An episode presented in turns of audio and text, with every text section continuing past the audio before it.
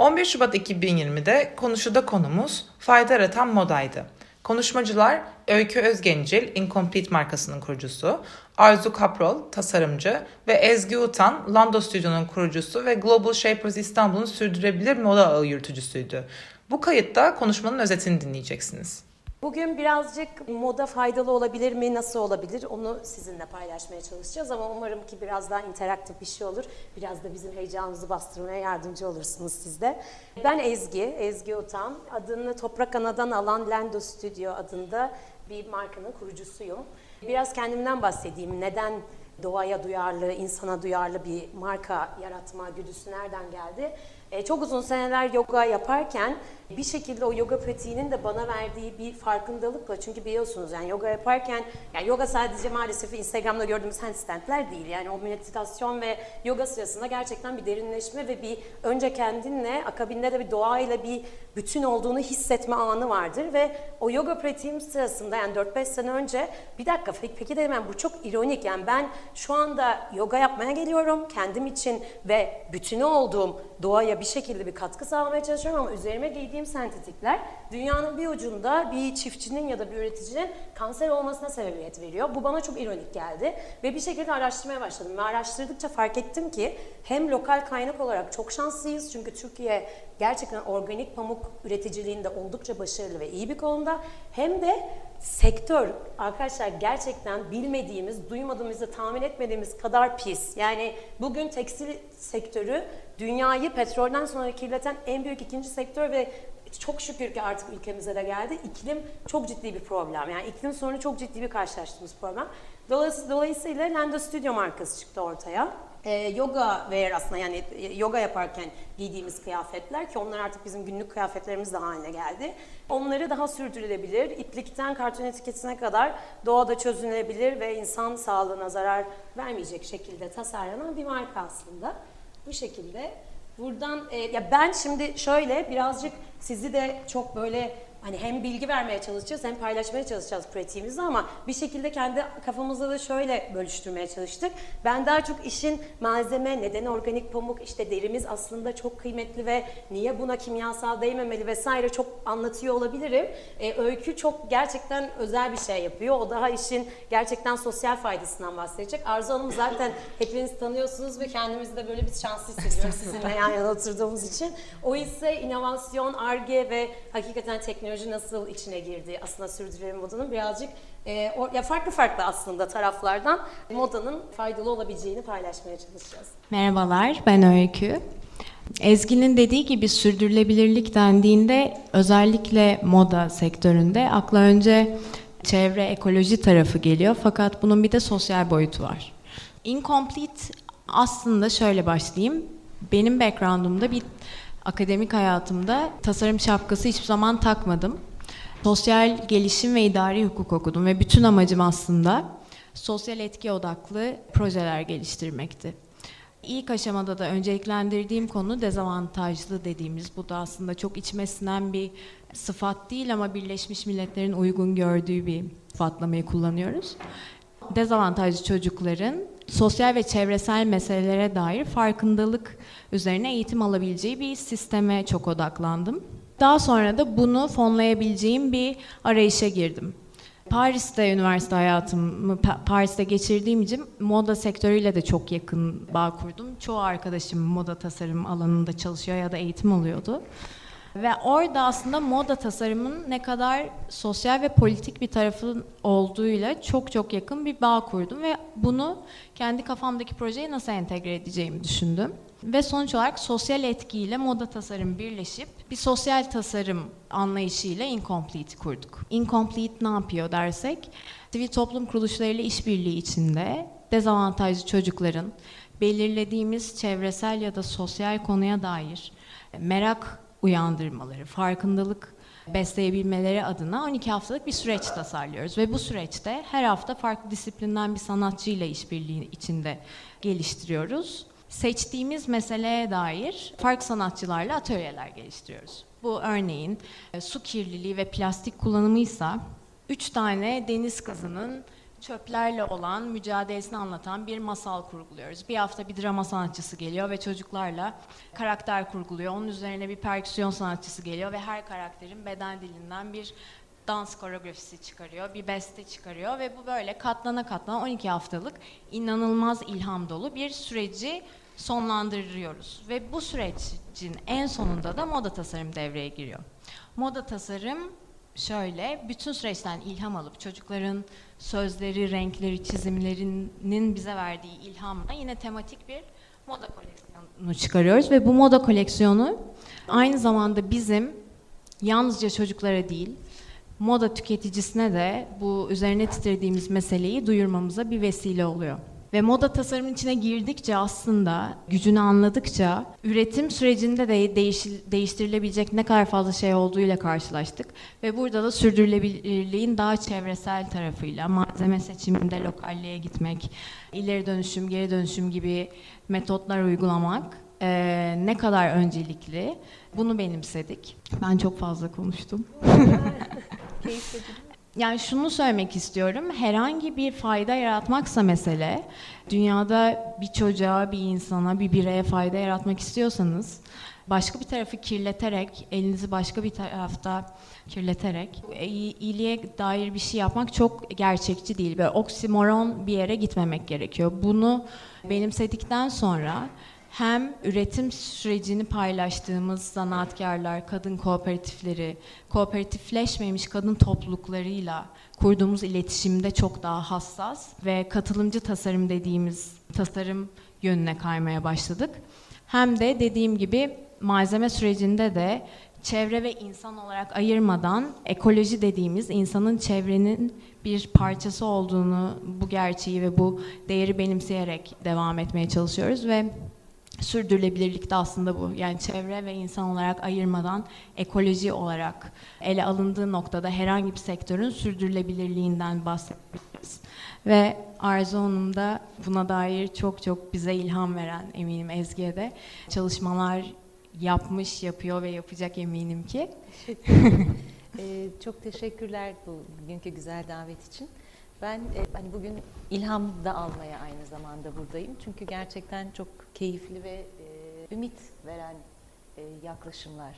E, tekstil söylediğim gibi petrokimyadan sonra dünyayı kirleten ikinci büyük sektör ve kelimenin bile değişmesi gerektiğini düşünüyorum. Yani tüketici kelimesi üzerine kurulu bir bir yaşam şeklimiz var. Hani tüketmek üzerine var olan bir canlı türü olarak aslında insanı tanımlıyoruz böyle olduğunda. Ve kendini bildi bileli sadece tasarım yapmayı hayal etmiş ve tek meslek olarak da hayatı boyunca bunu yapmış bir tasarımcı olarak birçok yıldır tasarım müessesesini sorgulayıp e, bütünü ve faydalı olanı tasarlamaya dair aslında bir bakış açısı geliştirmeye çalışıyorum. Bu e, sadece bir e, bir ürünü tasarlamak, bir kıyafeti tasarlamak değil ama tasarım aslında bütünü tasarlayabilmek veya bütünü tasarlayabilmeye dair bir özen içerisinde olabilmek. Bu yüzden de her ne kadar modayı hani şu gerçeklerle gördüğümüzde bir beyaz tişörtün yapılması için 2000 litre suya ihtiyaç var tarladan itibaren ve e, o zaman e, gerçekten her an her saniye bir tişört daha alıyor olmayı sorguladığımız ve aslında modanın bu kadar hızlı yani ihtiyacın dışında ihtiyaç tüketim satın alma dengelerini yeniden tanımladığımız bir yerden geçmesi gerektiğine inanıyorum. Ee, uzunca bir zamandır bunlar üzerinden geçiyorum ve koleksiyonların, modanın, modanın var olma sisteminin sunulma halini ve kıyafetlerimizle olan ilişkimizin çok daha sorumluluk içeren bir yaklaşımda olması gerektiğine inanıyorum. Bunun şu aşamada bana göre en önemli başlangıcı tasarım eğitiminde bir değişim yapılması gerekliliği. Çünkü tasarlarken yani tüm güzel sanatlar disiplinlerinde ama endüstri tasarımı için de aynı şey geçerli aslında. Bunun istenen bir ürün olma halini tasarımcı üzerindeki yaklaşımını yeniden tasarlamak. Yani oradaki tasarımcının sorumluluğunu sorumluluk olarak yaklaştırabilme üzerinde biraz daha bir şeyler yapmaya çalışıyorum. Kendi koleksiyonlarımız içerisinde bunun var olma yerini arttırmaya çalışmak dışında Şimdi çok yeni WWF ile beraber minik bir kapsül koleksiyonumuz çıkacak. Ama tasarımın sadece giyilen bir şey değil, e, onun hayata katkısı, tene değen, yani teninin üzerinde taşıdığın tek şey olduğu. Ve sadece bir kere giyip bir yerden seyahat etmiş, bir elyafla yapılmış ve çok kısa bir zamanda çöpe dönüşecek bir ürün olması değil, gerçekten hayatın içerisinde değer verdiğin ve yaşamının bütününde özen gösterdiğin bir ilişki içerisinde olmaya dair bir kaygım var kıyafetlerle olan ilişkide. Ve bunların konuşulması gerektiğine inanıyorum. Yani bir kıyafeti ne için aldığımızı ya da ne için giydiğimizi bilerek, bilinçli ya da bilinç dışı ama mutlaka hani bunu düşünerek ya da özen göstererek. Sanıyorum burada en temel eksik kelimemiz özen. O özen yaklaşımını bütün her şeyin içerisinde e, arıyorum. Yani o bir kaygı halinde devam ediyor. Ve bunu yapmaya çalışıyorum. Ne zamandır ve hani ne, nasıl başladı diye belki bir tur konuşabiliriz ve bu arada biz aslında konuşurken sohbetin içerisinde sizin sorularınızla hepimiz gideceğimiz yönü birazcık bulacağız. Yani ne konuşacağımızı sizlerin ilgisi ve neleri sormak istediğiniz üzerinden de yürütebiliriz sanıyorum hepimiz için devamında. Bende bu kaygı biraz daha aslında performans odaklı bir bakış açısının var olduğunu öğrenerek başladı. Ve benim için bunun başlangıcı yaklaşık 15 yıl öncedir. E, Türk Silahlı Kuvvetleri'nin beni bir projede görevlendirmesiyle başladı. Kamuflaj kıyafetlerinin yeniden tasarlanması projesinde TÜBİTAK'la beraber performans odaklı tasarım yapabilme yaklaşımı hayatıma nosyon olarak girdi ve bu bana hani bir tür bildirildi. Yani o kadar hani o kadar heyecanla ve tamamen gönüllülük üzerine kurulu olarak bu projede çalıştım ki bir kıyafetin endüstri ürünü tasarımı olarak ve yaşama fayda sağlama kaygısıyla hani ürün ömrü, yaşam ömrü ve kişinin hayatta kalmasına fayda sağlama parametresini kıyafet tasarımının içine koyduğunuz zaman bambaşka bir şekilde bakıyorsunuz.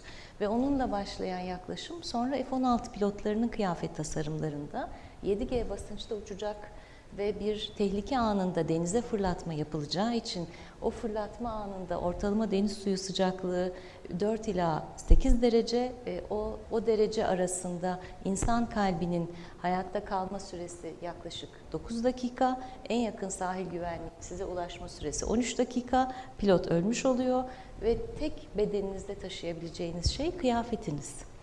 Dolayısıyla kıyafetlere de böyle bakabilmeye başlayınca tasarım yaklaşımınız ve tasarım metodolojiniz değişiyor.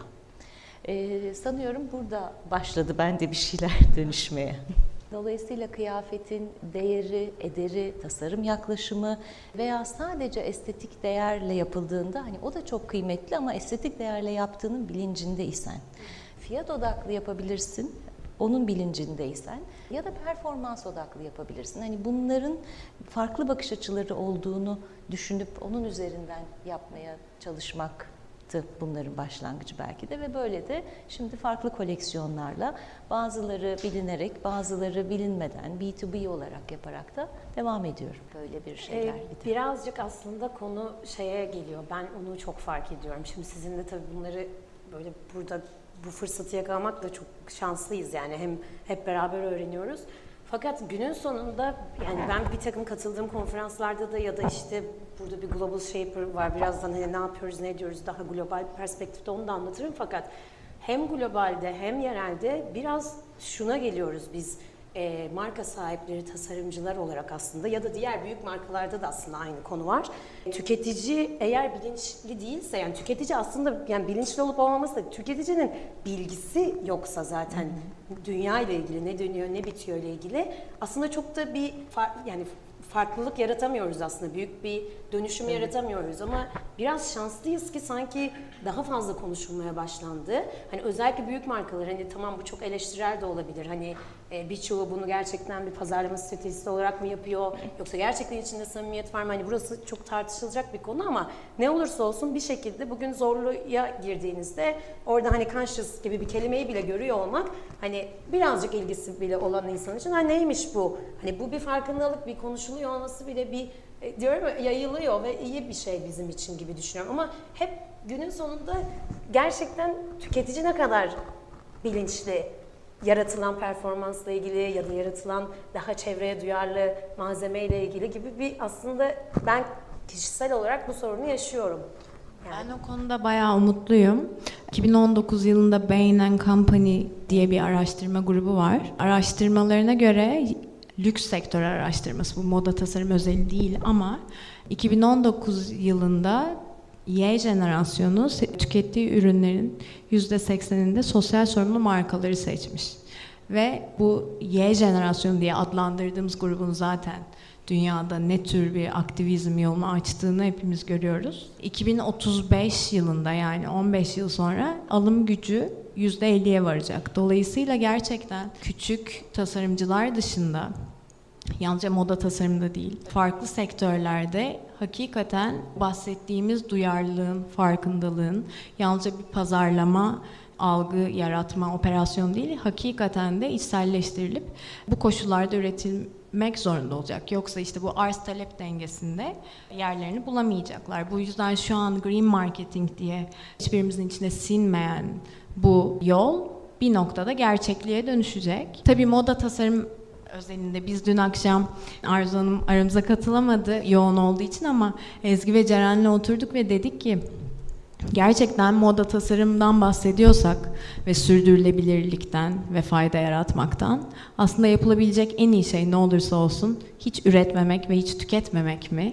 Ve ikimiz de başımızı salladık evet, ama öyle hissediyoruz. Hakikaten çok samimi bir ortam olduğu için bunu yani evet. paylaşıyorsun ne güzel evet. ama bu bir aramızda hala da bir aslında bir Bence şeyi tanımlayabiliriz. Yani konu. ürün ömrünü uzatmak. uzatmak.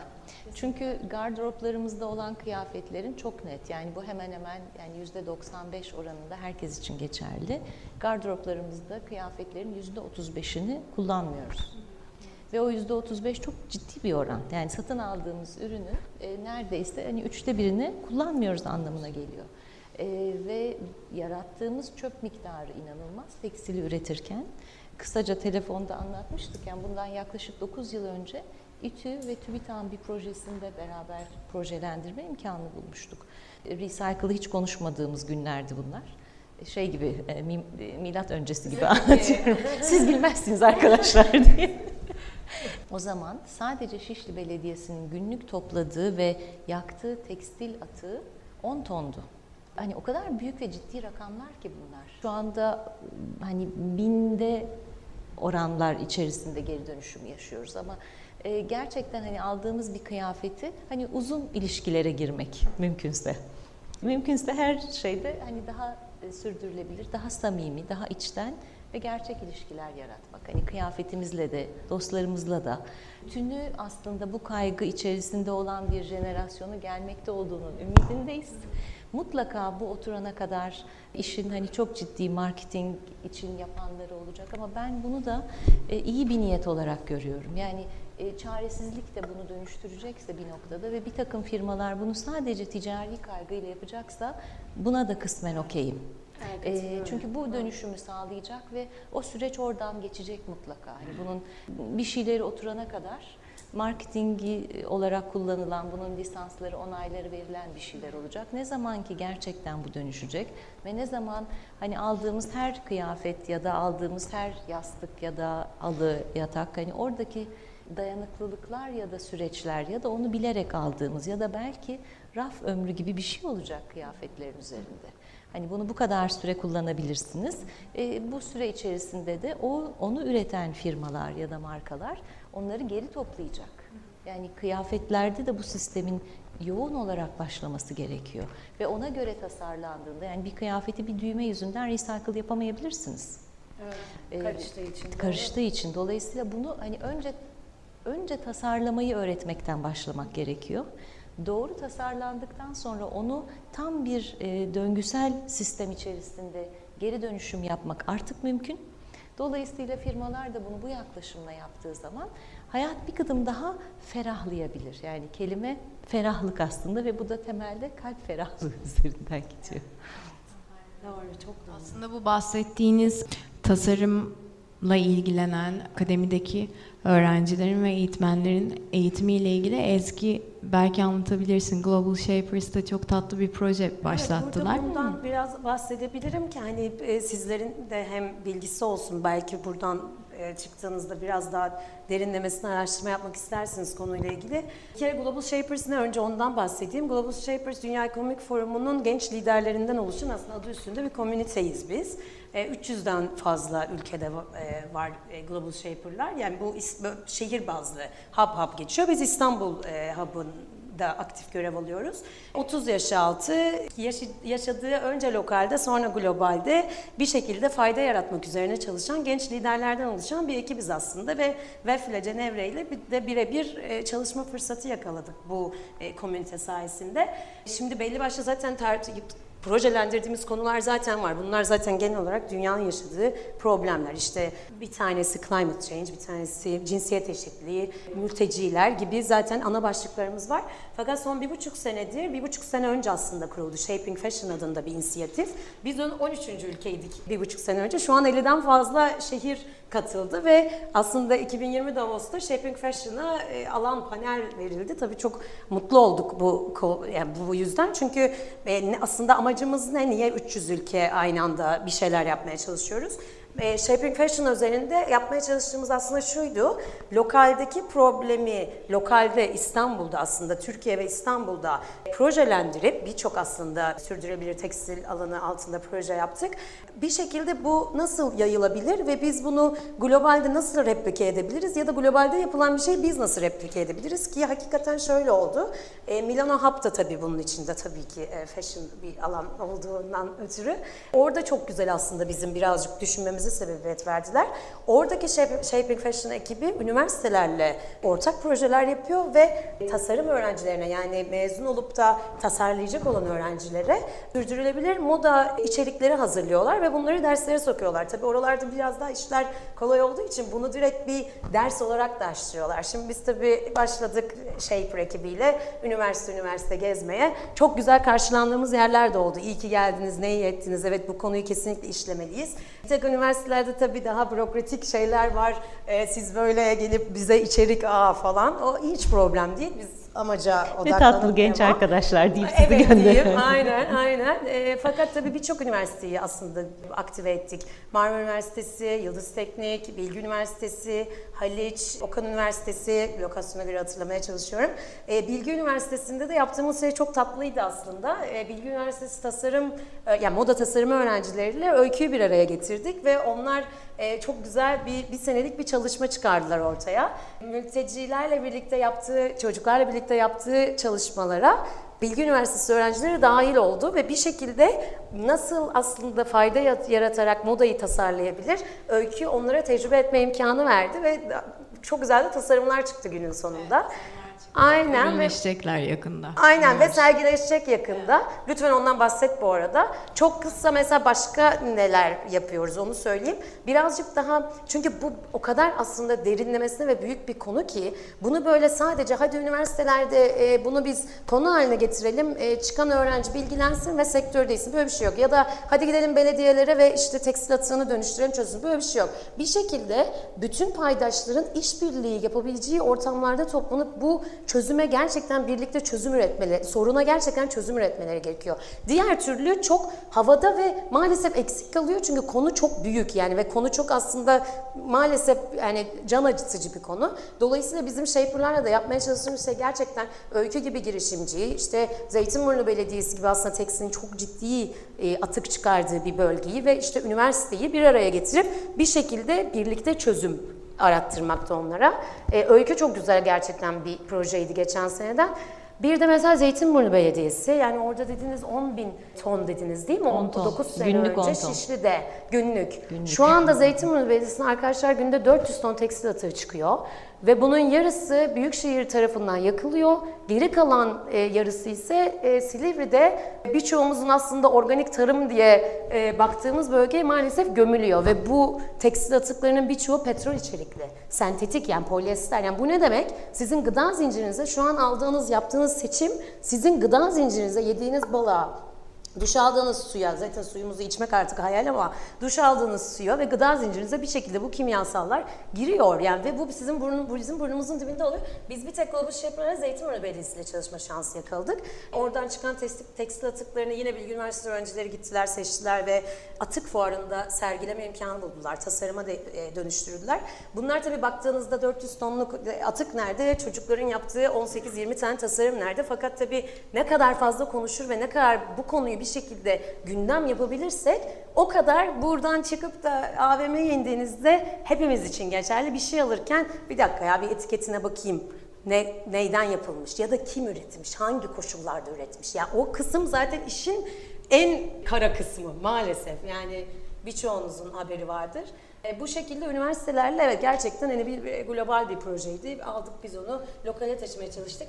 Keşke sizler de bir şekilde yani Shaping Fashion projesinde bir şekilde birlikte Seve bilgi seve. aktarabilsek ne Seve güzel seve, olur. keyifle. Evet, bu günün bir şeyi olur.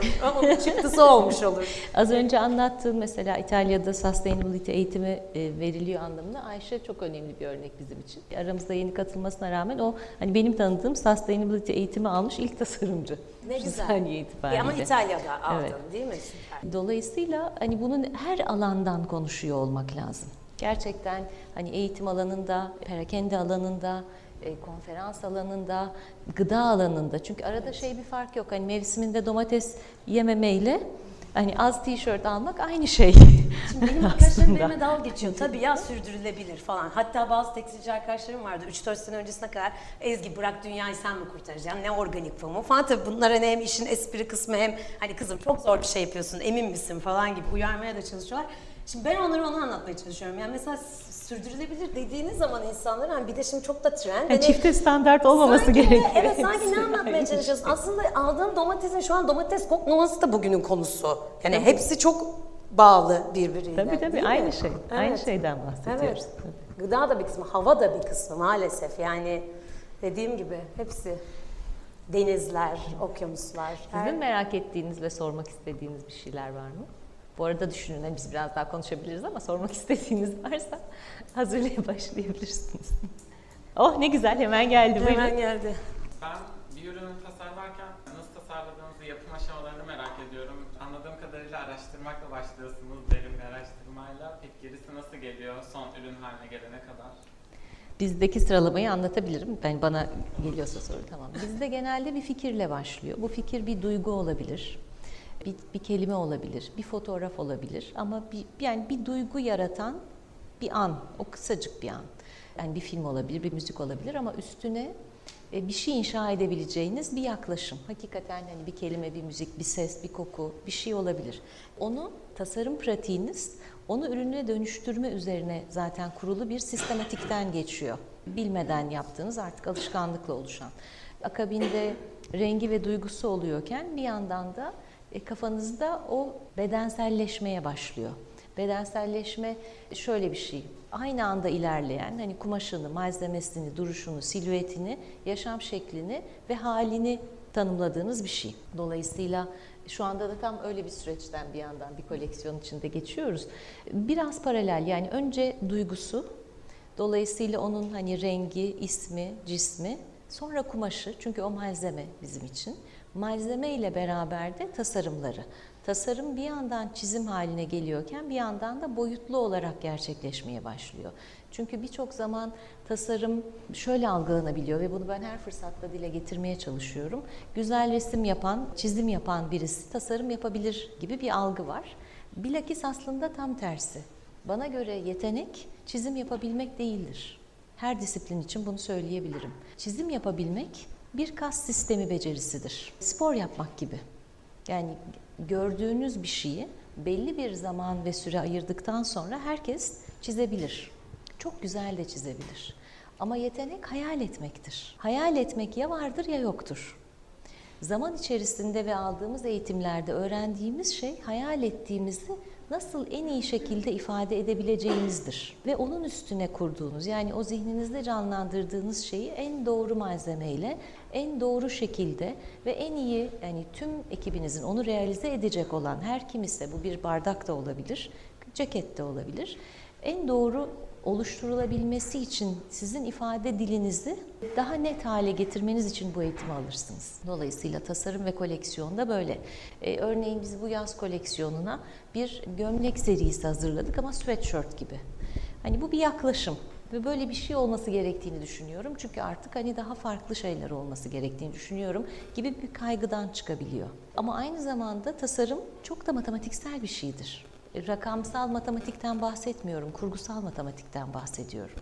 Bütünü hayal edebildiğiniz ve oradaki tasarım parametrelerini yerleştirebildiğiniz, e, ürünün içerisinde bunu giyecek kişinin neyle seyahat ettiğini dahi o eteğin boyunu belirleyen bir yaklaşımdır. Yani bana böyle bir şey yapmak ya da böyle bir kıyafet çizmek ilham geldi tek açıklama olamaz. Onun bütün parametrik yaklaşımını anlatabilir veya düşünebilir vaziyette olmanız gerekir. Yani ben böyle pantolonlar çizdim çünkü dediğinizde onun gerçekten parametrik olarak açıklamasını yapabiliyor olmanız gerekir. Bilmiyorum sorunuzun cevabı oldu mu ama teşekkür ederim. Başka soru alabiliriz varsa. Ben bir şey sorayım. Lütfen. Boya konusunu sormak istiyorum açıkçası. Hani bu konuyla ilgili de farkındalığımız son 5 sene süresinde çok arttı. Alternatif bir teknolojisi var mıdır? Bunun son zamanlarda neye doğru evrildi sektör? Nasıl yapmak en doğaya zarar vermeyecek şekil? Ama hani bunun e, bu öndeki engeller neler? Bunu merak ediyorum. Ben organik pamuk yani özelinde söyleyebilirim. Ee, benim kullandığım sertifika GOTS Global Organic Tekstil Standartları görmüşsünüzdür. Yeşil bir amblemi var. Genelde bebek kıyafetlerinin üzerine görmeye alışırız biz bunu, e, bu logoyu. Onda şöyle ben üşenmedim. Gerçekten Antep'e gittim bunun için ve bunu sordum. Yani bütün aslında pamuk üretiminden son benim elime gelen kumaşa kadarkini sordum. Ee, o öz, yani GOTS sertifikalı organik pamukta normal konvansiyonel pamukta kullanılan boyama için kullanılan kimyasal miktar kesinlikle kullanılmıyor. Daha yani çok az bir bitki özü kullanılıyor fakat bitki özüyle boyamak gibi bir şey mümkün değil. Yani fast product yani bu bu şekilde eğer gerçekten çıkıp bir şey üretecekseniz mümkün değil. Yani var bitki bo- bitkisel boyama tabii ki var ama çok daha küçük metrajlar ve çok daha aslında butik bir şey yapıyorsanız mümkün. Fakat GOTS sertifikalı organik pamuğun boyama şeklinde kimyasalı gerçekten çok minimuma indiriyorlar ve işin güzel olan kısmı o su tekrardan dönüşebiliyor ve tekrardan pamuk üretiminde kullanılabiliyor. Yani böyle bir teknoloji de- demezsiniz buna. Daha az kimyasal kullanarak aslında boyama şeklini ben organik pamukta tecrübe ettim. Fakat diğer polyester vesairede ya da teknolojik olarak daha farklı bir teknolojiyle boyama yapılıyor mu? Doğaya daha az zarar Yapılıyor yok. Onun, aslında. Evet. Yani birçok şekli var ama bir gıdım şeyden anlatmak belki hoş olabilir. Neden bir takım renkler moda oluyor? Yani onu moda yapan şey ne? Ve o nasıl üretiliyor? Biraz oradan belki yani bir gıdım öncesine gidebiliriz. Bundan bir 15 yıl öncesine kadar bu yılın moda rengi dediğimiz hala kısmen var ama e, artık çok daha fazla var. Daha önce sezona domine eden çok net bir renk olur idi. Şu anda birçok renkten bahsediyoruz. Tekstil endüstrisinde bir takım birlikler, dernekler, fuarlar. Çünkü çok daha önceden hazırlık yapılması gereken bir malzeme ve süreç ihtiyacı olduğu için bu iki sene, en az iki sene öncesinden hazırlıkla ilerler. Ve mesela International Color Authority dediğimiz uluslararası renk birliği hangi renklerin gelmekte olduğunu e, farklı ülkelerden, e, farklı branşlardan kişilerle bir araya gelip e, değerlendirir ve günlerce bu toplantılar yapılıp birçok yani sosyoekonomik yanları, e, sosyolojik yanları, felsefi yanları değerlendirilip neden önümüzdeki sezon o renklerin geleceği gibi bir takım yaklaşımlar olur ve bunlar da birçok zaman boya ham madde üreticileri tarafından finanse edilir. Önceki yıllarda bu tek rengi görüyor olmamızın sebebi temelde bir üreticinin olmasıydı. Şu anda dünyada yanlış bilmiyorsam 5 ya da 6 tane üretici var. Bu yüzden daha renkli bir dünyadayız. Bunu bilerek o renklerin moda olduğunu aslında fark etmek daha mühim. Ve bizim zamanın ruhunu kabul etmemizi sağlayan şeyler hem yaşadığımız çevresel faktörler hem de duygularımız. Yani bize empoze edilebilen bir takım şeyler var. Ama ne kadar empoze edilirse edilsin bir de yaşam içerisinde yaşadığımız bir gerçeklik var. Dolayısıyla zamanın ruhu her şeye karar verir ama o karar verdiği şey o anda hazır olması gerekir. Bu tıpkı şey gibi. Hani herkese mutlaka birkaç defa şans gelir ama o şans geldiğinde bir onun sizi görecek akıl ve zihin berraklığında olmanız hem de onu yapabilecek kuvvet ve beceriye sahip olmanız gerekir. Dolayısıyla hani tüm yetkinliklerinizin hazır olması gerekir. Moda alanında da bunu yapacak kumaşınızın, malzemenizin, ürününüzün, üreticinizin olması gerektiği gibi. Dolayısıyla şu anda e, örneğin hiç su harcamadan sadece kapsül teknolojisiyle ve çok yüksek basınçla hiç sıfır su kullanarak yapılan bir takım üretimler var. Bu özellikle su açısından çok kıymetli ama şu anda bunun üretilebilir malzemesi de polyester için sadece. Dolayısıyla doğal malzemeyi henüz böyle tam boyayamıyoruz. Ama bir takım yine sevindirici şeyler var ki denim çok yüksek oranda su harcayan bir alan ve özellikle üzerindeki efektler çok fazla su harcadığı için şu anda o gene sıfır suyla lazerle üretilebilir vaziyette. Yani bir takım şeyleri dönüştüre dönüştüre ilerlemeye çalışıyoruz. Ama ne kadar bu gibi şeyleri konuşursak da o kadar hassasiyetimiz artmaya başlıyor. Yani her alandan bunu konuşmak gerekiyor. Üretici alanından, çiftçi alanından, hani pamuğu üreten alandan, nihai tüketiciden, hani bir anneden, perakende satıcısından yani her alanın bunu konuşmaya, derinleştirmeye ve o akti ayırmaya başlaması gerekiyor. Çünkü o kadar önemli şeyler ki aslında neleri aldığımız. Hani bir şöyle küçük bir örnek verebilirim. Daha önce mesela şeyi konuşabiliriz. Hani bir şey neden moda oluyor bu renk birliği dışarısında silüet olarak, duygu olarak, form olarak. Birçok sebebi var bunun. Hollywood çok önemli bir sebep hepimiz açısından. Çünkü bu gerçekten dünyayı kitlesel olarak görsel olarak etkileyebilen ve görsel olarak bizim e, neye ihtiyacımız olması gerektiğine karar verdirten bir yaklaşım. Büyük koleksiyonlar yaptığımız zaman normalde, gene sizin sorunuza kısmen cevap, bir buçuk iki yıl içerisinde hangi filmlerin çıkacağını takip ederiz. Prodüksiyon aşamasında olan filmlerin bile neler olmakta olduğunu takip edip karar veririz. Dünyadaki büyük sergileri takip ederiz. Örneğin kahramanlık filmleri çıktıkça hani vatkalı kıyafetlere ihtiyacımız vardır. Çünkü bizim bir kurtarıcıya ihtiyacımız vardır aslında. Psikolojik olarak yardım ihtiyacında olduğumuz bir yerdedir. Ya da zamanın ruhunu kıyafetler üzerinden okuyabiliriz. Şöyle düşünebiliriz. Örneğin 80'lere baktığımız zaman aslında kadının tüketici olmaya net olarak başladığı yani orta ve orta üzeri yönetici olmaya başladığı, gerçekten kendi satın alma kararlarının perakende alanında önemli bir yer tuttuğu zaman dilimi 80'ler.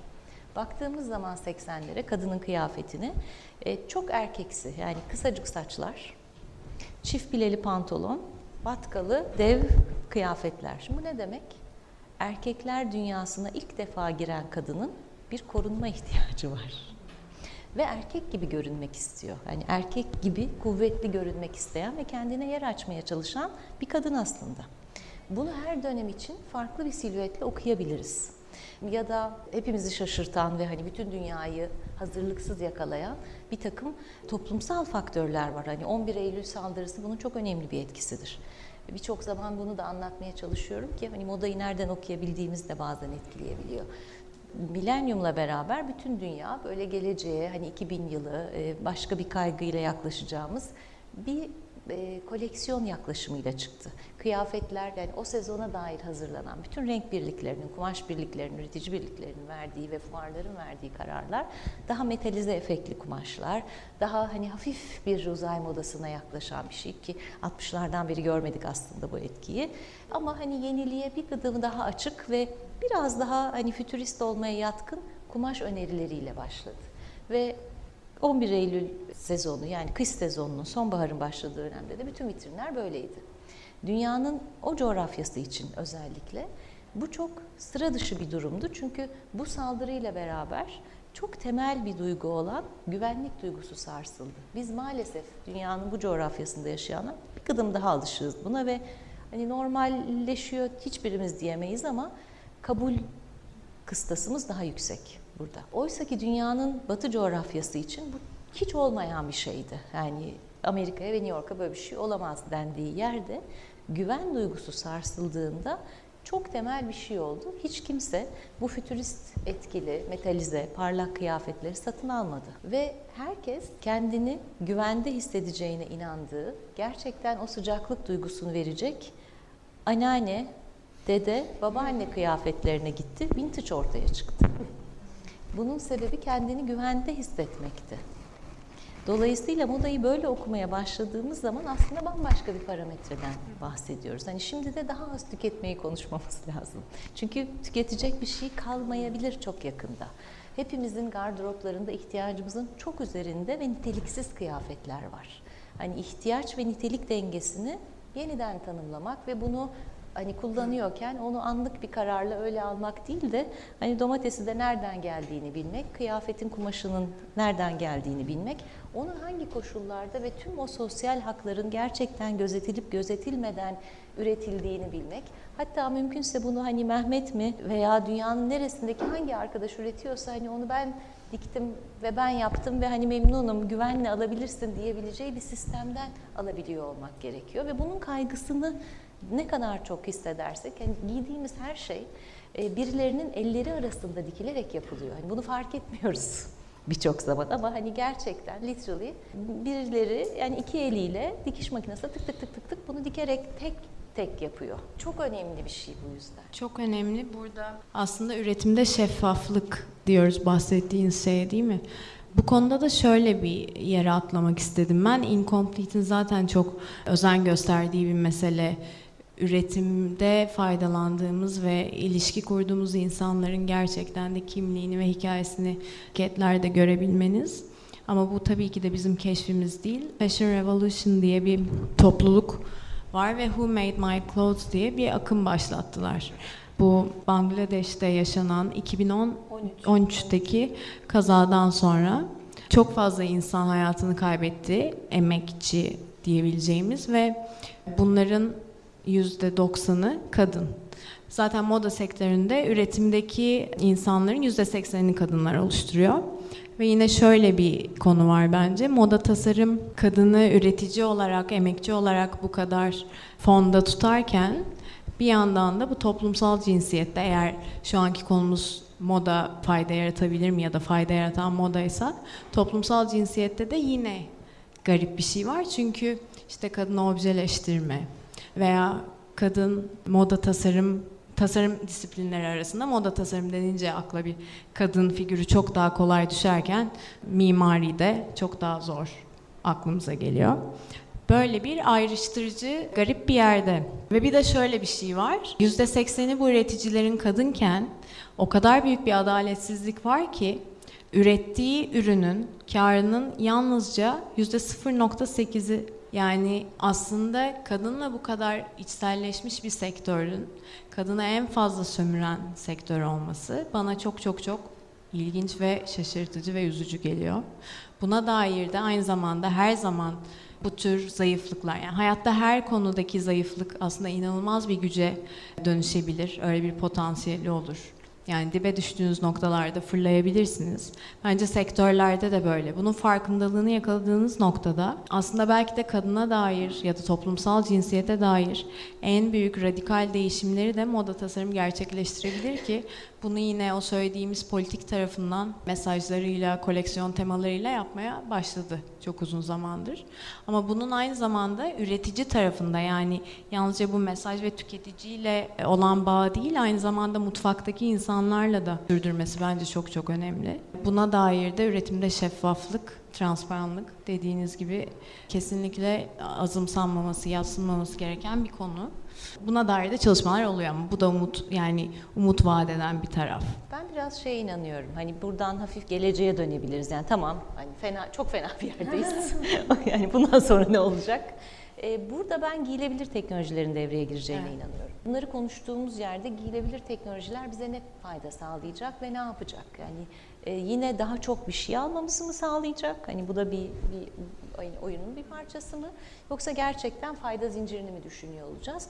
Biraz buralardayım şu anda. Çünkü e, normalde hani bir mont e, bir insana e, hani en az 15 yıl fayda sağlayabilir. Dolayısıyla bunu giyilebilir teknolojilerle değerlendirdiğimiz zaman o zaman ısıtabilen, soğutabilen, uzayabilen, kısalabilen, üstündeki güneş panelleriyle bizi gerçekten hani o enerjiyi depolayabilen ya da kinetik enerjiyi dönüştürebilen bir takım kıyafetler bizim iliş, kıyafetle olan ilişkimizi yeniden tanımlayabilir. Ama burada şöyle bir sorun da baş başayız.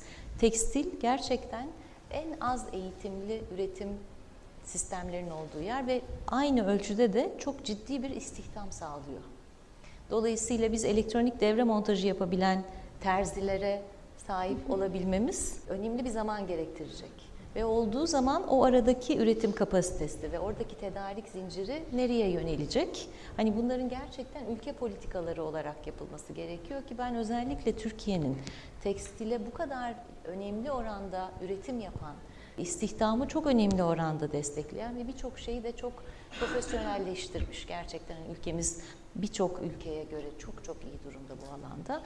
Bunu nasıl yapabileceğini e, çok önemsiyorum ve yapabileceğine de inanıyorum. Giyilebilir teknolojilerin bizim ülkemiz tarafından sahiplenilebileceğini, oradaki yaratıcı e, zihnin bu ülkeden çıkabileceğine ve tüm buradaki sistemin hem e, arayüz tasarımları olarak hem de tüm altyapı ve siz bütünsel tasarım olarak olabileceğine inanıyorum. Böylece kıyafetimizin bizim sadece estetik olarak değil ama belki bir eğlence aracı olarak bile kullandığımızda yani oyunun içerisinde derinleşmesine girmek için bile o etkileri bedenimizde hissettiğimiz bir şeyin hepimiz için başka bir alan yaratabileceğine inanıyorum Ve fayda yaratabileceği. ve fayda yaratabileceğine. Doğru. Evet, sizin sanırım e, klimaya göre e, değişebilen bir tasarımınız var değil mi? Web sitenizde ben de inceledim, çok etkilendim. Ve değişen. Sıcaklığa Bunu uzun zaman önce galiba 5 yıl önce yaptığımız Vodafone'un bir teknoloji konferansı için yaptığımız bir şeydi. Hava durumuna göre şekil değiştiriyordu ceket ama hiçbir zaman ticarileştirmedik bunu. Yani sadece bir ARGE projesi olarak yer aldı. Ama giyilebilir teknolojiler böyle bir şey. Hani o zaman yaptığımızda üzerindeki güneş panelleri yani bir tanımlı alan içerisinde yaz alanına geçtiği zaman solar paneller enerjiyi topluyor e, ve bedeninizi farklı bölgelerden buzdolabı üniteleriyle soğutmaya başlıyor.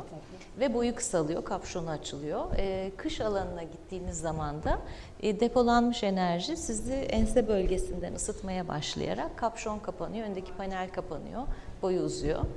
Bu ticarileşebilecek bir Ticarileşebilir tabii ki ticarileşebilir. Yani yapılabilir. Yapılabilir yani çok zor üretilen. Çünkü o zaman ustalarımıza biz bayağı elektronik devre bağlantısı yapmayı öğrettik ama hani bizim iki tane ustamız var bunu yapabileceğimiz. Dolayısıyla bir fabrika ve bir kapasite ve hani bunu e, sürdürmek zorunda olduğumuz hani bu kaygılarımızın olmadığı çok çok çok minik bir e, yerde duruyoruz. Yani dolayısıyla oradaki yaklaşım hani o sektörün değişmesiyle beraber olabilecek bir şey. Yani bizim üretebileceğimiz bir şey olamaz aslında ama bunun üstüne kurgulanmış. Yani taytımın bedenini de iyi hissettirdiği bir şey. Merhaba. Birazcık teknik bir soru soracağım. O kıyafette kullanılan materyal hücreleri tam olarak son çıkan yeni teknolojilerde mesela bükülebilir ve kırılabilir soft shell bataryalar var. Mı bu Biz o zaman lityumla yapmıştık. Lityumla yapmıştık. sadece bunu merak etmiştim. Teşekkür ederim. Ama mesela bunu yapmak için beraber çalıştığımız arkadaşlarımız hani hem mühendisler, elektronik mühendisleri yani fütür tas yani fütür tasarımcılar ve bir kinetik heykeltıraş vardı. Yani kinetik heykeller yapan sanatçı arkadaşımız onun mekaniğini çözdü. Dolayısıyla o kadar disiplinler arası bir şeyden bahsediyoruz ki hani Aslında bu hızlı moda dediğimiz şeyin de panzehiri olabilecek Tabii, bir tabii, şey. Çünkü tabii. şu anda kimsenin dört tane sezona ihtiyacı yok aslında. kesinlikle yok. Dolayısıyla hani bahsettiğiniz şey kökten çözüm. Ben hani biraz geleceğimizin orada olduğuna inanıyorum endüstri olarak da. Dolap indirip dolap kaldırmayacak. Hi- Hiç öyle bir şeye ihtiyaç olmayacak ve şey de değil yani artık kıyafetleri koyacak yer yok. Dolayısıyla kıyafetler için depo tutmalar başladığı yerde alarm zilleri çalıyor demektir ki bu bunu hani bu hale geçen şeyler var ve aynı şekilde şunun da büyüyeceğine inanıyorum. Hani nasıl Airbnb ile kıyafetler, oteller e, gereksizleşiyorsa kıyafetler de böyle bir şey olacak. Yani o alanı tanımladığınız zaman gerçekten ortak kullanılabilecek en azından sezonsal kıyafetler yapılabilir ya da seyahat sırasında sizin işte burada konferanslar zincirine gideceğim ve şöyle kıyafetlere ihtiyacım var dediğinizde hani o ülkeye uçtuğunuzda sizin odanıza o kıyafetlerin paket olarak bırakıldığı sonra da teslim aldığı alındığı bir sistem yaratılabilir. Yani bu dünyadaki veya hani uçakların yükü açısından bile çok önemli bir şey değiştirebilir. Buna dair e, seyahat edildiği noktalarda mı bilmiyorum ama San Francisco'da ve New York'ta girişimler başladı Var. aslında. Türkiye'de de var sanıyorum. Evet yani da markaların bile kiralanabilir koleksiyonlar oluşturmaya Evet, evet, evet. başladığı bir dönemdeyiz. Çok uzak bir gelecek Tekstil de değil. endüstrisini yeni bir gelecek bekliyor. Evet, sanıyorum kesinlikle farklı alanlarda. Bizim için bile yani ki bu elbise kiralama olayları aslında çok hem cebe hem çevreye hem Tabii. aslında zamanına vesaire hem dolabındaki yer açılması açısından çok güzel girişimler aslında. Tabii o amaçlı mı çıkıyor ortaya tartışılır ama bir şekilde bu bir, bir artık olması gereken bir şey haline geliyor aslında. Galiba sanıyorum New York'taki bayağı hani günlük kıyafet dahil, Evet. çanta, aksesuar her türlü Brand şeyi Brown. alıp bir okazyonda giyip tekrardan iade edebileceğiniz şekilde bayağı puan sistemi falan gibi Evet. hatta Yani bu, bu tasarımcıların hayatını var. çok zorlaştırabilir, tasarımcının evet, geleceğini zorlaştırabilir. Bence hayat ve genel dünyamız için güzel bir yol. Güzel yani yol. paylaşım ekonomisi dediğimiz şeyin hayata yayılması ve paylaşmaya dair o egoların biraz kırılması çok çok önemli ve güzel. Yalnızca moda değil, genel bakış açısıyla. Benim bir sorum olacak. Bu bahsettiğiniz giyilebilir teknolojiler, işte e, sürdürülebilir ürünler, şey, e, malzemeler üretilen kıyafetler, ezginin markası vesaire. Bunlar ister istemez günümüzde çok niş kalan şeyler. Yani giyile, bahsettiğiniz yani bir bile Tabii. sizin o projenizi ticaretleştirmek için çok yılların argesi gerekebilir Tabii. falan. Daha yakın şey işte organik kumaşlarla üretilenle üretilmeyen arasında nihayet tüketiciyi çok cebini farklar var. Yani bu Çok tabii. nişleşmeyi, yani niş olmaması için şu an günümüzde yapılan büyük üreticilerin herhangi bir e, aksiyonları var mı? Ya çünkü bence bu iş bir noktada büyük üreticiler bir şeyleri yoluna koyacaklar ki tüketiciler reaksiyon gösterebilecek ama tüketici şu an en azından günümüzde yani yakın gelecekte belki hakikaten giyebileceğiz o bahsettiğiniz şey ama daha yakın gelecekte tüketicinin yani çevreyi düşünecek parasının kalmadığı noktalar oluyor bence. Hele gibi daha böyle bir gelişmeye çalışan ve gelişemeyen ülkelerde. Hani onun için alınan gerçekten ülkemizde de olabilir, yurt dışında olabilir. Böyle aksiyonlar var mı sizin ya da sizin kendi markalarınızda, kendi kuruluşlarınızda? Ben şuna inanıyorum. Yani hiçbirimizin bu kadar çok kıyafete ihtiyacı yok.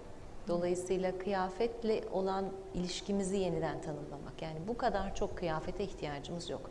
Sanıyorum 50'li yılların ortasında yapılan araştırmalarda bir kadının gardırobunda bir yıl içerisinde giydiği toplam kıyafet sayısı, hani elbise ağırlıklı giyiliyor, 8.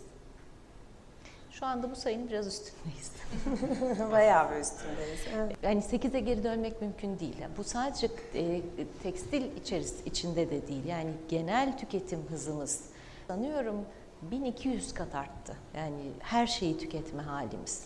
Dolayısıyla buradaki yaklaşımın değişmesi. Yani bunu alıyorken hani neden aldığını bir daha düşünmek, e, her şeyi alıyorken hani yiyeceği de, e, malzemeyi de, e, her şeyi belki işte oksijeni bile daha kontrollü e, kullanmak. Yani gerçekten her noktayı düşünebilmek ama şu anda dediğiniz gibi hani organik bir şey üretmeye çalışmak ya da sustainability üretmek ya da recycle yapmaya çalıştığınız şeyler bir tık daha pahalı.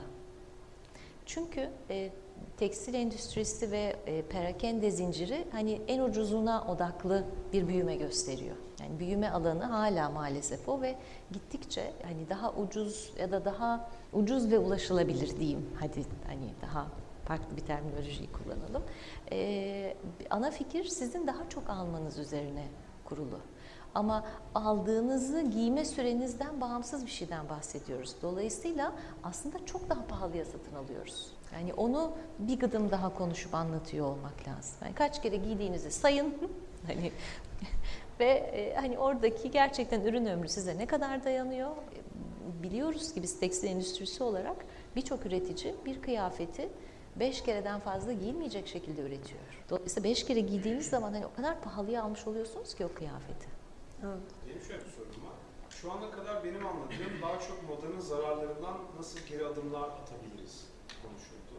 Ben şey sormak istiyorum. Peki moda gerçekten nasıl bir fayda yaratabilir? Yani üreticisine, tüketicisine, komünitesine, e, senenin moda rengiyle veya üretilen kumaşla kazandırdığı e, para dışında veya dahil nasıl bir fayda yaratabilir? Bunu sormak istiyorum. Şuradan düşünebiliriz. Hani moda neden var? Biz neden giyiniriz? İnsan neden giyinir? Önce hani bedenini daha iyi hissetmek için. Dolayısıyla o hissetme haline geri dönebiliyor olmamız gerekiyor. Gerçekten bunu hani göstermek üzerine kurduğumuz bir ilişki var ve bu hep var olacak. Yani nasıl göründüğümüzle çok ilgileniyoruz. O verdiğimiz mesaj bir şey ama bir de kendimize verdiğimiz mesaj var. Hani bu ikisinin farkında olma halimiz ve onun hem ekonomiye hem de bunu üreten ve bunu hani giymekte olan, üreten, zinciri sistem olarak yaratan kişilere faydası tekrar tanımlanabilir. Oradaki fayda hakların doğru olarak ödenmesi aynı şekilde. Ya da giyen kişiye hani bunu bu rengi giyiyorsunuz ama bu rengin size faydası nedir? Hani bunu şu gün giyerseniz ya da şöyle bir anda giyerseniz hani daha iyi hissedersiniz. Ya da bu sizin hani yorgun gününüzde kırmızı ayakkabı giymeniz gibi gerçekten buna fayda sağlayabilir gibi modayı biraz daha açmak aslında. Yani orada giyinme ihtiyacımızı, bir kıyafeti niye giydiğimizi düşünme ihtiyacımız. Yani körü körüne tüketmek üzerine kurulu değil ama ben bugün yeşil giyeceğim çünkü kendimi daha hani dünya ile bağ içerisinde hissetmek istiyorum veya e, hani boğazım biraz ağrıyorsa mavi bir fular takmak bana iyi gelir. Bunlar konuşmadan ama aslında fiziksel olarak da bize faydası olan şeyler. Ve veya da bir kıyafeti giydiğimizde onun bedenimizin fonksiyonlarını takip edebilmesi. Hani neredeyse medikale kadar uzanabilecek bir fayda varken hani en azından wellness kategorisinde bunu iyi hissettirmek üzerine kurgulanabilmesi.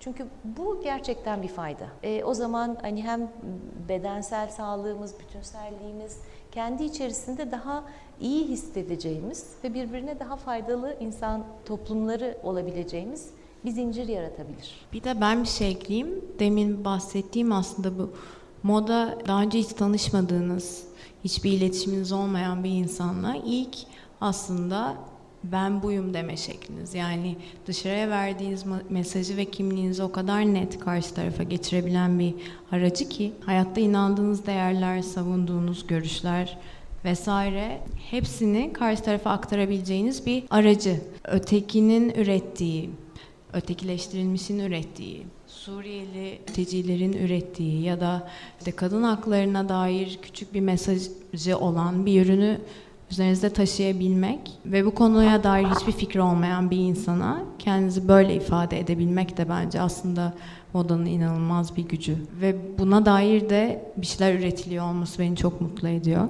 Buna eklemek istedim. Benim markam özelinde de orada aslında yani çok küçücük bir fikirdi ama çok farklı noktalara değdi yani bu geçirdiğim 3 sene içerisinde. Şimdi bir tüketici olarak aslında ilk yaptığınız şey seçim diyelim ki ne seçtiğini bilmiyorsun ve eve geldin. İlk yaptığın şey aslında etiketi koparıp çöpe atmak ve aslında fiziksel olarak ilk zararı o çöpe oraya atarak başlıyorsun. Şöyle bir fikir gel geliverdi yani bana. Dedim ki yani nasıl bütün ürettiğim ürünün ipliğinden iç etiketine, işte kumaşına kadar nasıl doğada çözünebiliyorsa yani hayır dedim ya ben bu etiketi yani bu etiket çöp olacak. Çok ironik. Çöp olmasın dedik ve içine mesela tohum koyduk. Dolayısıyla kadın o taytı eve alıp geldiğinde o tohumu alıp o etiketi gerçekten toprağa diktiğinde hani kendi sonradan tüketebileceği özenle içinde gidip organik ve fesleğen tohumu vesaire seçip yerleştirdiğimiz bir etikete sahip oluyor ve bir şekilde orada aslında çok küçük de olsa şeyi deneyimletmeye çalışıyoruz. Yani hani dönüştürebilirsin, bir fayda sağlayabilirsin. Yani küçücük bir fesleğenini evinde yetiştirebilirsin. Birazcık daha yakın temas kurabilirsin yeşille. Çünkü şehir hayatında hele ki bizlerin hayatında çok zor kendi ürününü yetiştirip mutfağında kullanmak gibi.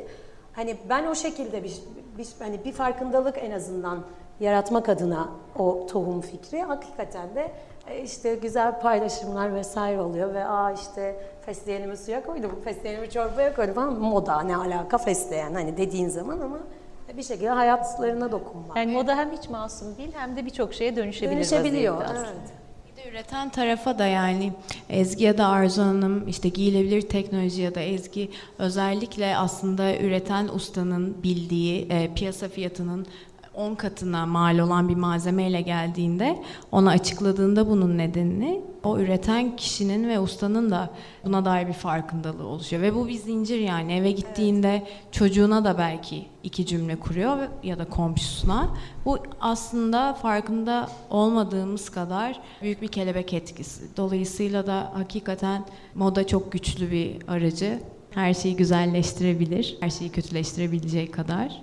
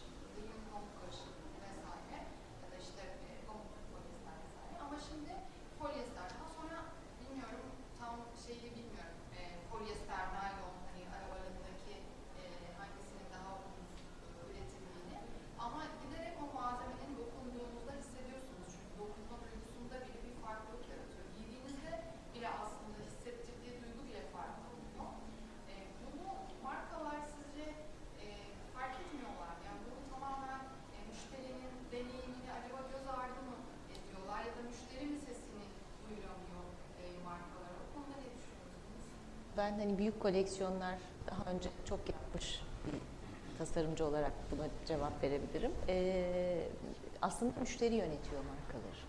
Dolayısıyla müşteri e, gelip hani bu sezon ama şu markada bu ceket şu kadar para dediği zaman oradaki perakendedeki temsilci gidip diyor ki bizim daha ucuz cekete ihtiyacımız var.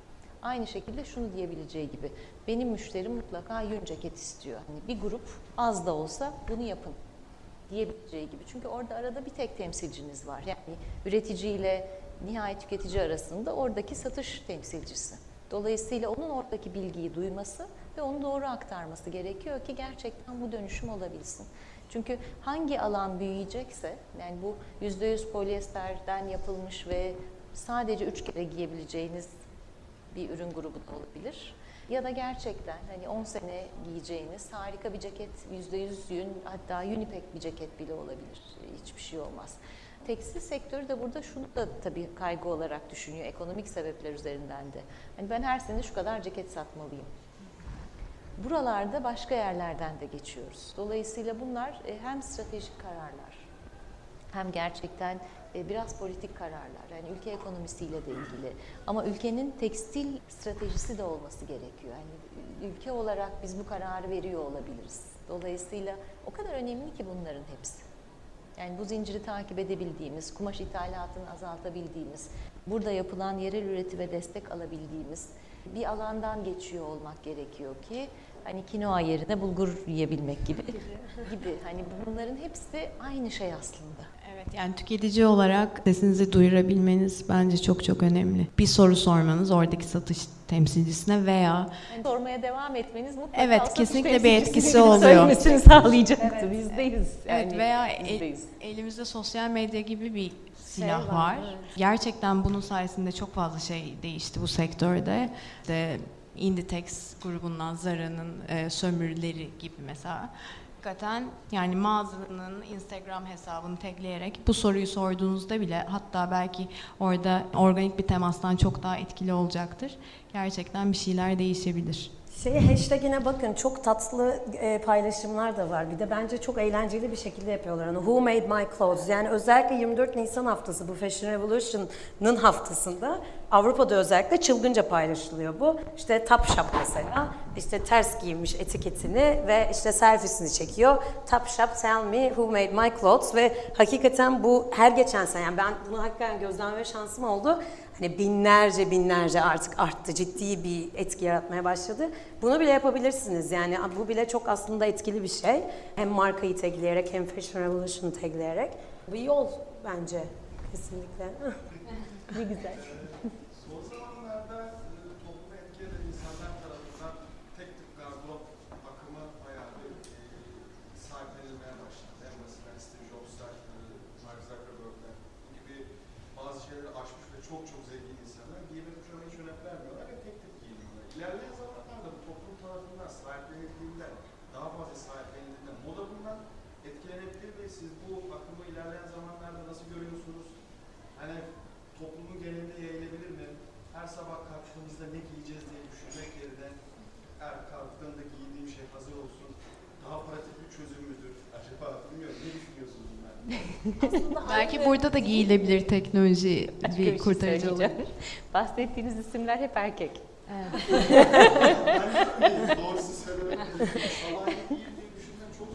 Size şöyle bir örnek vereceğim. Hani kadın müşteriyle erkek müşteri arasındaki çok temel fark. Erkek diğer erkeklerin giydiği kıyafeti giyer ve satın alır. Kadınsa tam tersi. Dolayısıyla hani bu değişir mi? Olabilir.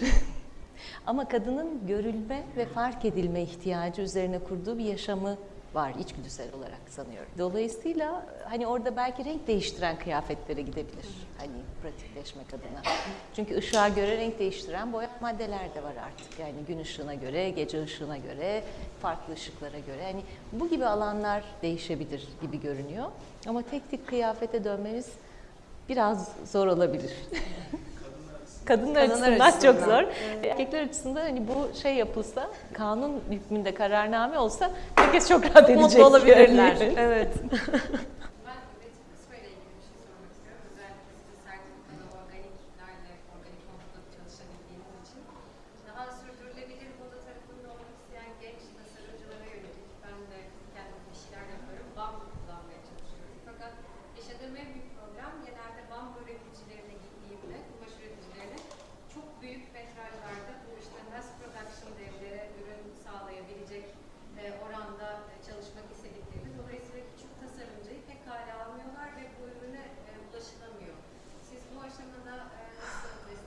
Çok zordu. Çok gerçek bir Çok soru. zordu. Çok gerçek bir şey sordum. Ben de bir o kadar gerçek cevap vermeye çalışacağım.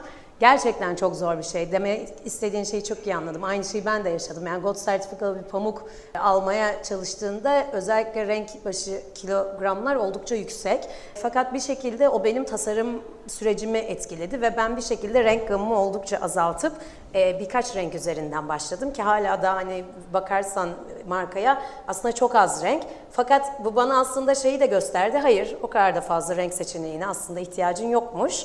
Aslında gerçekten ürünü doğru anlattığın ve modeli doğru tasarladığın zaman zaten yeterliymiş gibi bir durum oldu. Dolayısıyla ben o işi gerçekten daha az renkle başlayarak devam ettim. Ama evet o süreç zor bir süreç. Yani nasıl küçük az daha az kilogramlarda sertifikalı ürün satın alınabilir? Bence bu arada değişecek. Neden? Çünkü ben bu işe 4 sene önce başladığımda 2 ya da 3 isim vardı benim gerçekten gidip güvenip sertifikalı kumaşı alabileceğim. Şu anda çok fazla artmaya başladı. Dolayısıyla talep arttıkça da bence onu bir şekilde daha ulaşılabilir hale getirilecektir diye düşünüyorum. Ama tabii ben bu süreçte zaten e, şeyim genişlediği için hani şu anda küçük adet almaya kalksam kime giderim gerçekten çok zor bir süreçti o. Yani çok zorlandım ben de. Bu alanda belki hani sizin tarafınızdan Moda Tasarımcıları Derneği ya da daha büyük kumaş üreticilerine eli kolu uzanan insanlar tarafından böyle bir farkındalık geliştirmek, böyle bir talepte bulunmak, kumaş üreticilerine tasarımcı desteği ve modanın sürdürülebilirliği için işbirliği yaratmak mümkün olabilir. Şu anda benim kumaş tedarikçim artık benim işbirlikçim haline geldi ve biz ortak projeler üretmeye başladık onlarla birlikte. Ben bunu bizzat kendim ileteceğim. Çünkü ben bazen kumaş toplantılarında falan şey dediğim çok oluyor. Ya lütfen benim çektiklerim başkaları çekmesin falan gibi böyle çok oluyor. Tabii ki her işin zorlukları var. Hani bu işin espri tarafı ama bizzat ben ileteceğim bunu söz veriyorum. Gerçekten samimiyetle Şeyi söyleyebilirim. Yani bu her zaman yani tasarımcının yaşadığı bir şey. Hani ben de birçok üründe hala yaşıyorum aslında. Bütün fuarları takip edin ve tek tek yılmadan gidin konuşun. Burada teknik alt yani hiç kimse aslında e, az adetle uğraşmak istemiyor. Çünkü üretim sistemini doldurması lazım. Hani onu küçük bir adetle boyamak demek üretimin %50'sini kaybetmesi demek. Bir kısmı bunu fiyata yansıtmaya çalışıyor ama sizin fiyatınız onu kaldırabilir vaziyette değil. Kaldıramaz o yüzden yapamam diyor. Bir kısmı gerçekten yapamaz vaziyette. Onu boyayacak kazanı yok. Çok büyük gerçekten ona var. çok büyük Ha. bir kilogramda boyaması gerekiyor. Ama bir kısmı da uğraşmak istemediği için. Hangisi hangisi onu bulmanız bir süreç. Ama bu var. Dolayısıyla gerçekten orada birçok zaman şunu da test ediyor üreticiler. Sizinle bir ilişkiye girdiği zaman sizin ne kadar devam edecek güçte olduğunuzu tartıyor. Dolayısıyla size inanması lazım. Her ilişkide olduğu gibi. Ne kadar kararlı ve ikna edici olursanız ve ne kadar burada olduğunuzu gösterirseniz onlar da size o emeği ve o zamanı ve o parayı yatırırlar. Tam olarak öyle olmuş sanıyorum. Evet öyle oldu galiba. Merhaba. Ee, Ben biraz şey sormak istiyorum aslında. Bu tight satışlarının son geçen yıllarda kot ve diğer e, kıyafet satışlarının daha üstüne çıktığı ile ilgili bir yazı okumuştuk. Tight satışları ve günlük hayatta giyilen işte iş yerinde olsun işte bir toplantıya giderken ya da hani bayağı bir hayatımızın içine girdi artık sadece spor yaparken olarak kullanılıyor. Bunun e, s- modaya yani tasarımcılara olan etkisini merak ediyorum. Yani rahat giyimin size nasıl bir etkisi yansıdı? İkinci sorum da şey, e, giyilebilir teknoloji ortada yükseldiği zaman hani tekstil alanında sanki onların üretimi içine daha çok e, dijital ya da robotik sistemlere ihtiyaç duyulacak ve tekstil üretiminde çalışan kişilerin sayısı azalacak gibi bir e, şey hissediyorum. Ama bununla ilgili sizin düşünceniz nedir? Bu iki konuyu merak ediyorum. Tight satanlar cevap versin. e, evet böyle bir çok özür dilerim. Böyle bir trend yani böyle bir yükseliş var doğru. Yani bunun gerçekten temelinde neden kaynaklandığını bilmiyorum. Fakat hani kendime dönüyorum. Kendi günlük hayatıma bakıyorum. Hakikaten bugün bir kere bir kere her şeyden önce spor kültürü de çok ciddi hayatımızın içine girdi artık. Yani geçenlerde bir ve bir arkadaşım bahsetti. Çocuğunu şeyle tehdit ediyor anneler artık. Yani tehdit gibi demeyeyim de bak jimnastiğine gitmezsin, ödevini yapmazsan. Şimdi biz bununla büyümedik. Yani biz ama gerçekten yani ben jimnastiğe gitmeyeceğim diye cezalandırıldığım bir şeyde büyümedim. Tabii ki hepimizin hayatında her zaman spor oldu fakat bir böyle bir gerçek var. Gerçekten spor her günümüzde artık. Yani hayatımız nerede? E şimdi sen her gün eğer spor yapıyorsan, sporda giydiğin taytınla akabinde de yani spordan sonra çıkıp arkadaşınla kahve de içebilme lüksünü bir şekilde bu hem spora olan bence merak hem bu trendi bir şekilde getirdi hem de gerçekten insanlar rahat etmek istiyor. Ben öyle hissediyorum. Yani insanlar içinde kendini rahat hissettiği şeylerin içinde olmak istiyor. Bu sizin tasarımınızı nasıl etkiledi? Yani Benim tasarımsal olarak beni etkilemedi çünkü ha şöyle etkiledi. Ben zaten ben zaten hani e, spor kıyafetleri üretiyor olduğum için hani bir şekilde aslında o benim bu trend benim işime geldi. Ben bunu bil ya bu 3-4 sene önce bu kadar da yoktu açıkçası. Türkiye'de yoktu. Yani Amerika'ya gittiğinizde Amerika'da herkes taytlarını çekip bütün gününü geçiriyor da bizde çok fazla rastlanan bir şey değildi ki şu an artık öyle. Benim tasarımımı şu açıdan etkiledi. Öyle bir tight tasarlama şeyine giriyorum ki, haline giriyorum ki gerçekten onunla devam edebilsin ya da hakikaten inceleyebilirsiniz. Yani öyle bir tulum ki o tulum bütün pazarını da geçirebilirsin ama yoga stüdyona girip yoganı da yapabilirsin. Aslında çok hepsi iç içe girmiş durumda. Şekilde yani girdiğin zaman çok standart bir spor e, giyim markası olmuyorsun. Bu trendler bir şekilde yönlendiriyor. Giyilebilir teknolojilerde de aslında biraz önce biraz konuştuk bunu. Yani teknolojik bilgi ihtiyacı olacak. Dolayısıyla daha nitelikli, daha eğitimli bir terzi kategorisinin tanımlanması gerekecek. 3D printed kıyafetlere hala daha zamanımız var. Daha aksesuar seviyesinde olacağına inanıyorum. Oradaki istihdamın ne olacağı da aslında sorunuz. O da gerçekten bir ülke politikası olarak değerlendirilmesi gerekiyor. Yani o istihdam tarıma mı dönecek? Gerçekten hani zeytinyağlarını daha farklı bir şekilde mi yapacağız? Benim öngörüm tarıma döneceği yönünde. Çünkü ihtiyaç o kadar yükselecek ki bizim çok daha nitelikli ev tarımı ünitelerine ihtiyacımız olacak. Yani e, çocuklarımıza biz belki doğada su bulmayı öğretiyor olacağız. Ya da gerçekten hani küçücük bir saksıda minik bir ailenin temel ihtiyaçlarını yaratabilecek şeylerin ne olduğunun öğretimi başlayacak. Dolayısıyla birçok şey hani geriye dönüyor gibi algıladığımız ama temel yani back to basics hayatta kalma üzerine yeniden bir şey tanımlanacak. Hani kıyafet belki çok daha az önemsediğimiz bir derdimiz haline gelecek. Hani su savaşlarından bahsediyoruz artık. Dolayısıyla bu neleri büyütmemiz gerektiği biraz daha o tarafta gibi görünüyor.